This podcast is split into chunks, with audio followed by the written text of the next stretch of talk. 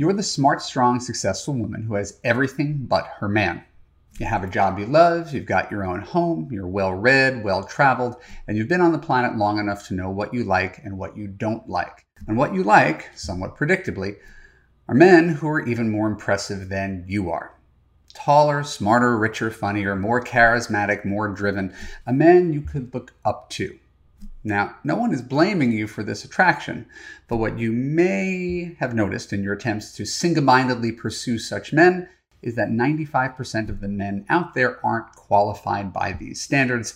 Of the remaining 5%, half of them don't want to date a woman as strong as you. As for the other half, they are attracted to you, but for some reason, the relationship has never seemed to work. I'm sure you've noticed that as well. But does that stop you from going for these type A impressive guys? Of course it doesn't. You just keep dating more men who are kind of like you, thinking that you're eventually going to find one that fits if you do it long enough. What you don't realize is that dating men like this is the problem itself because they're just like you. In this Love U podcast, I'm going to explain to you how your best bet to have a happy relationship is to change your choice of partner rather than trying to change your personality. Stick around. I'm Evan Marc Katz, dating coach for smart, strong, successful women, and your personal trainer for love. Welcome to the Love U podcast. Keep listening to learn why it's so hard for successful women to date successful men. When we're done, I'll let you know how you could apply to Love U to create a passionate relationship that makes you feel safe, heard, and understood. So I just got back from dinner last week with a good friend of mine. Her name's Kimmy Seltzer. She runs Elite Image Makeovers and does great jobs giving people style advice and flirting advice. And we have very similar clients, which is why I feel comfortable sending people her way. They're smart, strong, successful women. They're often type A, driven, opinionated, tend to live in their masculine, but they don't want to right? This is just their job, right? At work, I got to be the boss, but I don't want to be that way in my relationship. And they dream of having a more masculine guy to be the man in the relationship. And so there's nothing wrong with my clients or there's nothing wrong with this mindset. Uh, the problem is, as I noted in my book, Why He Disappeared, you want a guy who is the president, but you want to have veto power over him. And that doesn't coexist that well he can be a leader as long as you get to make the final call on how he leads. Now, if you want to date a guy who's a leader, you're probably going to have to be somewhat okay with following. But if you're not okay following, and by the way, I don't blame you, I'm not a follower myself. But if you're not okay following a guy who's a leader, you should probably just find a guy who's more likely to say, What do you want to do? than to be the guy who takes control. Now, again, those are different guys, and that's a challenging paradigm shift. I'll use my marriage for example. The reason I get to do this job is because I can identify very much with the smart, strong, successful women who turn to me. We are very similar, whether you could recognize that on paper or not. So I dated type A women, the ones that I was the most attracted to, right? Pretty consistently for 10 years. And it never worked and I, you know, again, I was writing books, right? I, I, I, mean, I was on TV. I was a high profile hypocrite. I was basically giving advice that I wasn't following. And it occurred to me that I was a hypocrite and then I should probably look in the mirror and learn from the wisdom that I had accumulated, that I learned from other people. Uh, and we're just learning to pay attention to trial and error. So it took a lot of trial and error of me dating the female version of me, because that's what I was familiar with, that's what I was attracted to that eventually led me to my wife, who never fancied herself a girl boss, right? Never, you know, she's a, by nature a pleaser. She's by nature an easygoing person. She's by nature the most likable person in the room. She's not the difficult one. Uh, I have that honor of being the difficult one in the relationship, and there can't be two of us. And so my wife distinguished herself by the, being the coolest, funniest woman I'd ever dated and being the only person who ever accepted me fully for who I was. All the other women I dated who were super impressive, Evan, you need to change this and this and this and this. And that eventually became tiresome, right? It was eventually, I kept on banging my head against the same wall and I had to do something different to get a different result. So I created Love U after eight years of marriage.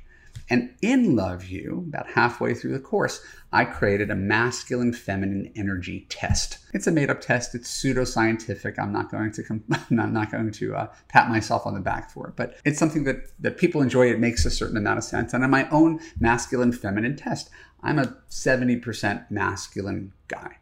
All right, the 30% is what allows me to talk to women for a living. The 70% is what allows me to run a successful business and you know put myself out there. So that balance right of me being a 70% masculine energy person and my wife being a 30% masculine right?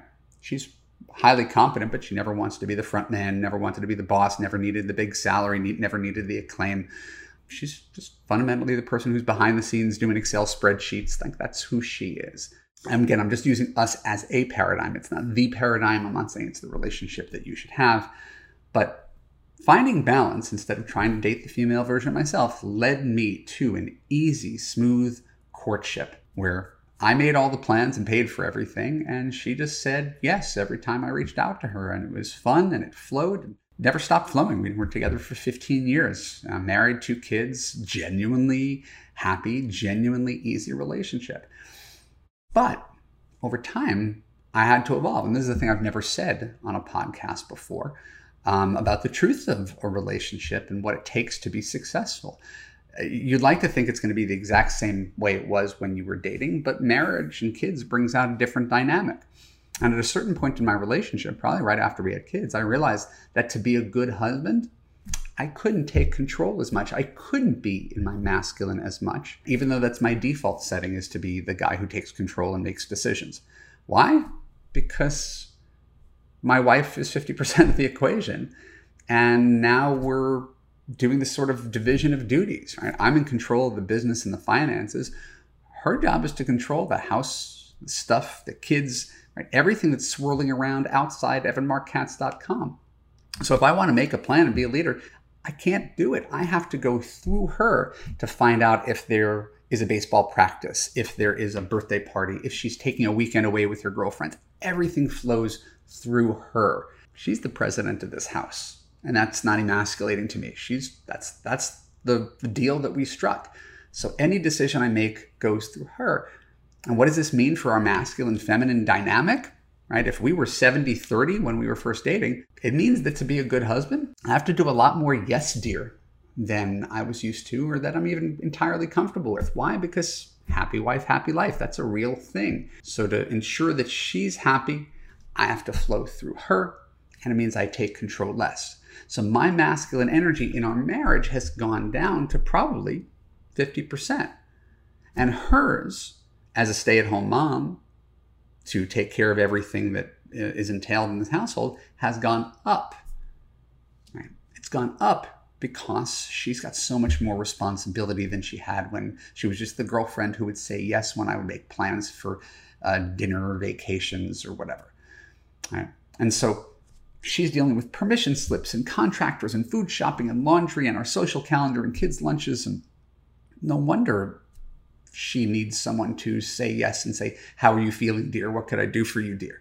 We have a division of duties that works well for us. And it required a different calculus in our relationship than the one that we had when we were dating. Again, there's a reason I'm sharing this with you. It's not just self indulgence, there's absolutely a point. Because my loyalty in giving advice to you is not about ego or looking good, it's about what works. It's all that matters. Good advice or advice that sounds good or feels good that doesn't actually work in real life is useless. So, this is how healthy marriages work. So, if you're an alpha female, and you pine for some guy to just take control and be the man, just recognize that you may never be happy in letting a guy have that much control. Right? It sounds nice in theory. In practice, you'd like to have a say in how things go. And that super alpha male who you admire and are attracted to, who does take control, is probably not going to let you have as much control. That's not who he is. He's the sun. He thinks you're a planet revolving around him, not vice versa. So you've dated that guy. You know what that's like. You ask him to accommodate you, and he tells you that you're not the boss of him. You offer him com- constructive criticism, and he ex- explodes in rage, or he dumps you. So the secret to finding love, not so secret, is about finding a formula that works for both of you in the long run. Right? And that doesn't always look the way you think it's going to look because what you're attracted to and what's good for you are not exactly the same things. So two super passive people I've got clients who are in that in that mode. They're both in their feminine energy. She's waiting for him to make a move. He's waiting for her to make a move. She's waiting for him to ask her out. He's waiting for her to ask out. That's not a good dynamic. I don't recommend that.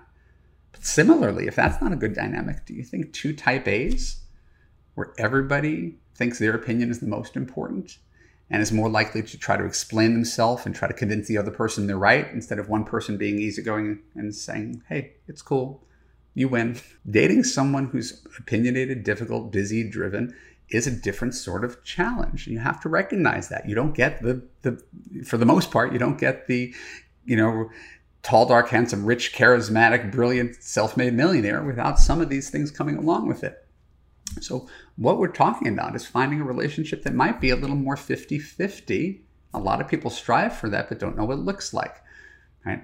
But to be 50-50, that is on you right? In my relationship, my wife naturally had to come up to 50% masculine energy, right? But I had to consciously come down to meet her there in order to be a supportive partner. Why? Because I listen to women for a living. I can't continue to be the guy I was when I was single. It's a different dynamic. Right? So if I need to tone down some of my type A alpha stuff within a relationship to accommodate a partner, wouldn't it stand to reason that you might have to as well?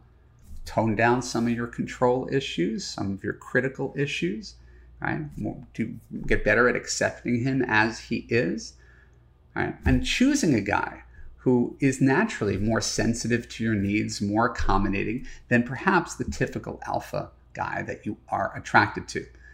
If you, like me, can choose an easier partner and sand down some of your personal rough edges and say a little more yes, dear to your guy, you can have a marriage that is really fun, really easy, really durable, and is going to last, which is what's going to distinguish you from all of your friends who aimed for the shiniest guy and discovered that the shiniest guy in the world rarely makes for the best possible husband.